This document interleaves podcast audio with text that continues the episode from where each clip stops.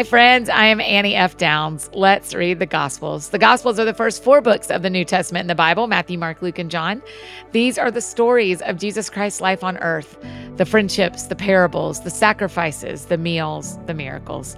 Each month, we get to read all four books. And something we love to say is this you don't have to be in the Gospels every day to be changed, but every day you're in the Gospels will change you. I am so thankful that is true in my life. And we've heard from y'all all year long that that is true in your life too. In a month where we are really focusing on what we're thankful for, I am thankful that the Gospels changes me. Today, we're finishing up the book of John. Tomorrow, we'll jump into Matthew. This is a great time to invite your friends to join. Here's how this works I'm going to read three chapters to you today. You can listen or read along in your own Bible, and then I'll pray. And that is it. And remember, we're listening as we read and thinking about how we're thankful for Jesus today. Today's November 15th. I'll be reading John chapters 19 through 21. And this month, I'm reading from the CSB. John 19. Then Pilate took Jesus and had him flogged. The soldiers also twisted together a crown of thorns, put it on his head, and clothed him in a purple robe. And they kept coming up to him and saying, Hail, King of the Jews, and were slapping his face. Pilate went outside again and said to them, Look, I'm bringing him out to you to let you know I find no grounds for charging him. Then Jesus came out wearing the crown of thorns and the purple robe. Pilate said to them, Here's the man. When the chief priests and the temple servants saw him, they shouted, Crucify, crucify. Pilate responded, Take him and crucify him yourselves, since I find no grounds for charging him. We have a law, the Jews replied to him, and according to that law, he ought to die because he made himself the Son of God. When Pilate heard this statement, he was more afraid than ever. He went back into the headquarters and asked Jesus, Where are you from? But Jesus did not give him an answer. So Pilate said to him, Do you refuse to speak to me? Don't you know that I have the authority to release you and the authority to crucify you? You would have no authority over me at all, Jesus answered him, if it hadn't been given you from above. This is why the one who handed me over to you has the greater sin. From that moment, Pilate kept trying to release him.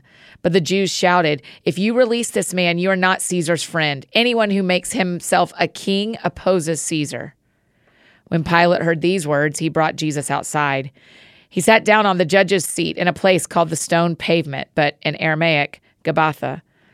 It was the preparation day for the Passover, and it was about noon. Then he told the Jews, Here is your king. They shouted, Take him away, take him away, crucify him. Pilate said to them, Should I crucify your king? We have no king but Caesar, the chief priests answered. Then he handed him over to be crucified. Then they took Jesus away. Carrying the cross by himself, he went out to what is called Place of the Skull, which in Aramaic is called Golgotha.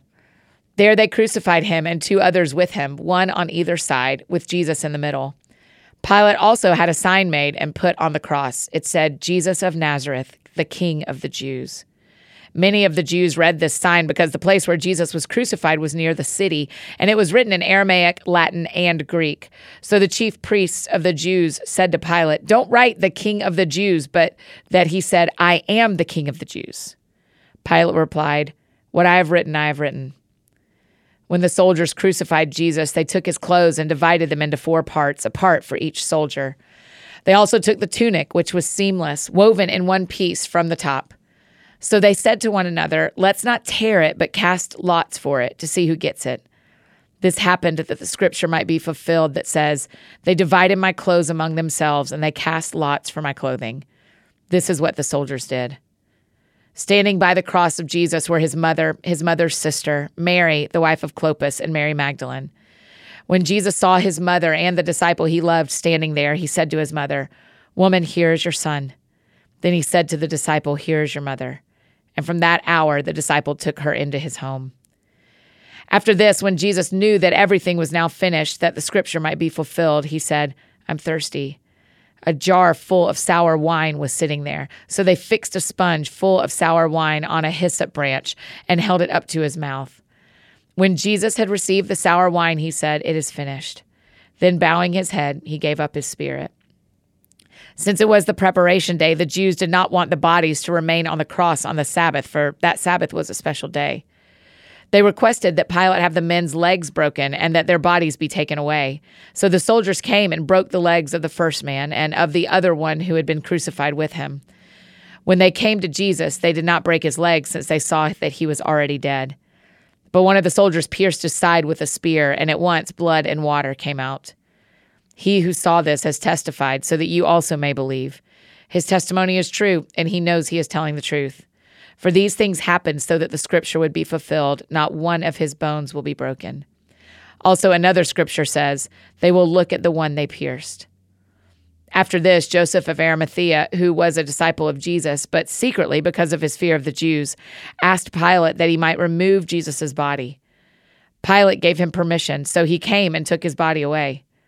Nicodemus, who had previously come to him at night, also came, bringing a mixture of about 75 pounds of myrrh and aloes. They took Jesus' body and wrapped it in linen cloths with the fragrant spices, according to the burial custom of the Jews. There was a garden in the place where he was crucified. A new tomb was in the garden. No one had yet been placed in it. They placed Jesus there because of the Jewish day of preparation and since the tomb was nearby. John 20.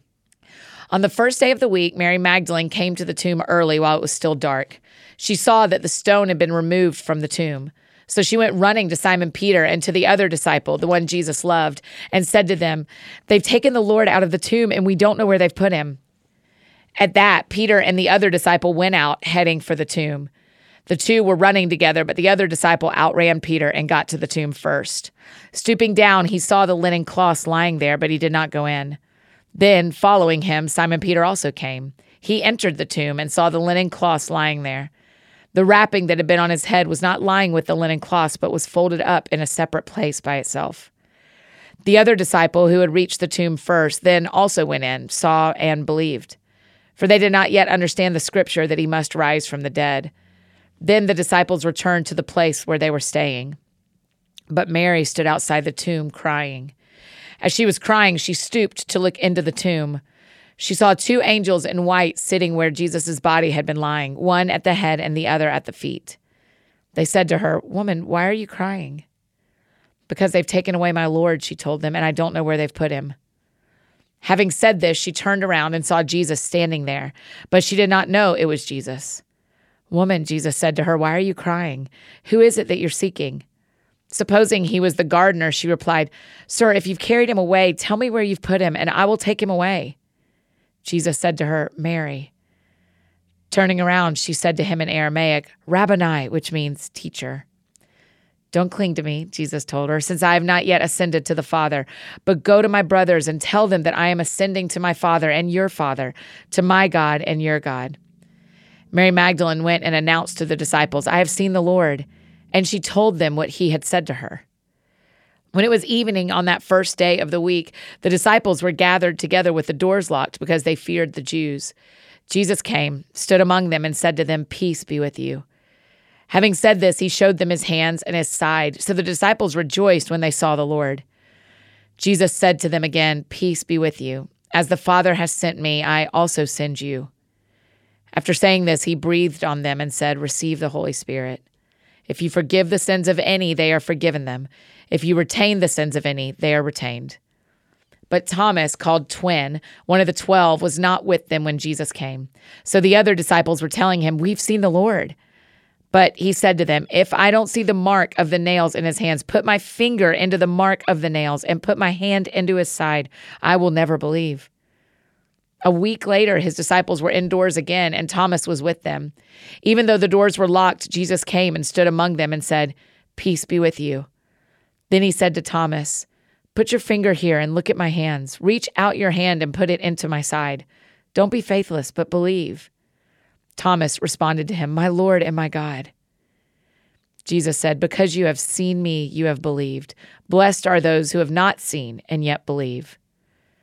Jesus performed many other signs in the presence of his disciples that are not written in this book, but these are written so that you may believe that Jesus is the Messiah, the Son of God, and that by believing you may have life in his name. John 21. After this, Jesus revealed himself again to his disciples by the Sea of Tiberias. He revealed himself in this way. Simon Peter, Thomas, called twin, Nathanael from Cana of Galilee, Zebedee's sons, and two others of his disciples were together. I'm going fishing, Simon Peter said to them. We're coming with you, they told him. They went out and got into the boat, but that night they caught nothing. When daybreak came, Jesus stood on the shore, but the disciples did not know it was Jesus. Friends, Jesus called to them, you don't have any fish, do you? No, they answered. Cast the net on the right side of the boat, he told them, and you'll find some. So they did, and they were unable to haul it in because of the large number of fish. The disciple, the one Jesus loved, said to Peter, It is the Lord. When Simon Peter heard that it was the Lord, he tied his outer clothing around him, for he had taken it off, and plunged into the sea. Since they were not far from land, about a hundred yards away, the other disciples came in the boat, dragging the net full of fish. When they got out on land, they saw a charcoal fire there with fish lying on it and bread. Bring some of the fish you've just caught, Jesus told them. So Simon Peter climbed up and hauled the net ashore full of large fish, 153 of them. Even though there were so many, the net was not torn. Come and have breakfast, Jesus told them. None of the disciples dared ask him, Who are you? because they knew it was the Lord. Jesus came, took the bread, and gave it to them. He did the same with the fish. This was now the third time Jesus appeared to the disciples after he was raised from the dead. When they had eaten breakfast, Jesus asked Simon Peter, Simon, son of John, do you love me more than these? Yes, Lord, he said to him, You know that I love you. Feed my lambs, he told him. A second time he asked him, Simon, son of John, do you love me? Yes, Lord, he said to him, You know that I love you. Shepherd my sheep, he told him. He asked him the third time, Simon, son of John, do you love me? Peter was grieved that he asked him the third time, Do you love me? He said, Lord, you know everything. You know that I love you. Feed my sheep, Jesus said. Truly, I tell you, when you were younger, you would tie your belt and walk wherever you wanted. But when you grow old, you will stretch out your hands, and someone else will tie you and carry you where you don't want to go. He said this to indicate by what kind of death Peter would glorify God. After saying this, he told him, Follow me. So Peter turned around and saw the disciple Jesus loved following them, the one who had leaned back against Jesus at the supper and asked, Lord, who is the one that's going to betray you? When Peter saw him, he said to Jesus, Lord, what about him? If I want him to remain until I come, Jesus answered, What is that to you? As for you, follow me. So this rumor spread to the brothers and sisters that this disciple would not die. Yet Jesus did not tell him that he would not die, but if I want him to remain until I come, what is that to you? This is the disciple who testifies to these things and who wrote them down. We know that his testimony is true. And there are also many other things that Jesus did, which, if every one of them were written down, I suppose not even the world itself could contain the books that would be written. That is John chapters 19 through 21, the end of the book of John in the CSB version. Let's pray together. Jesus, thank you, thank you, thank you that you gave your life for us. Thank you that you sacrificed, that you um, you counted the cost and found it worth it to you. Um, we're just grateful that you are a God of sacrifice, that you model that for us. Just like we talked about a few days ago, that you model serving for us, you model sacrifice for us. And I thank you for that. So we love you, Jesus. Thank you for giving your life for us. And thank you for um, defeating death and resurrecting so that we would have eternal life. We love you. We love you, Jesus. Jesus' name we pray. Amen.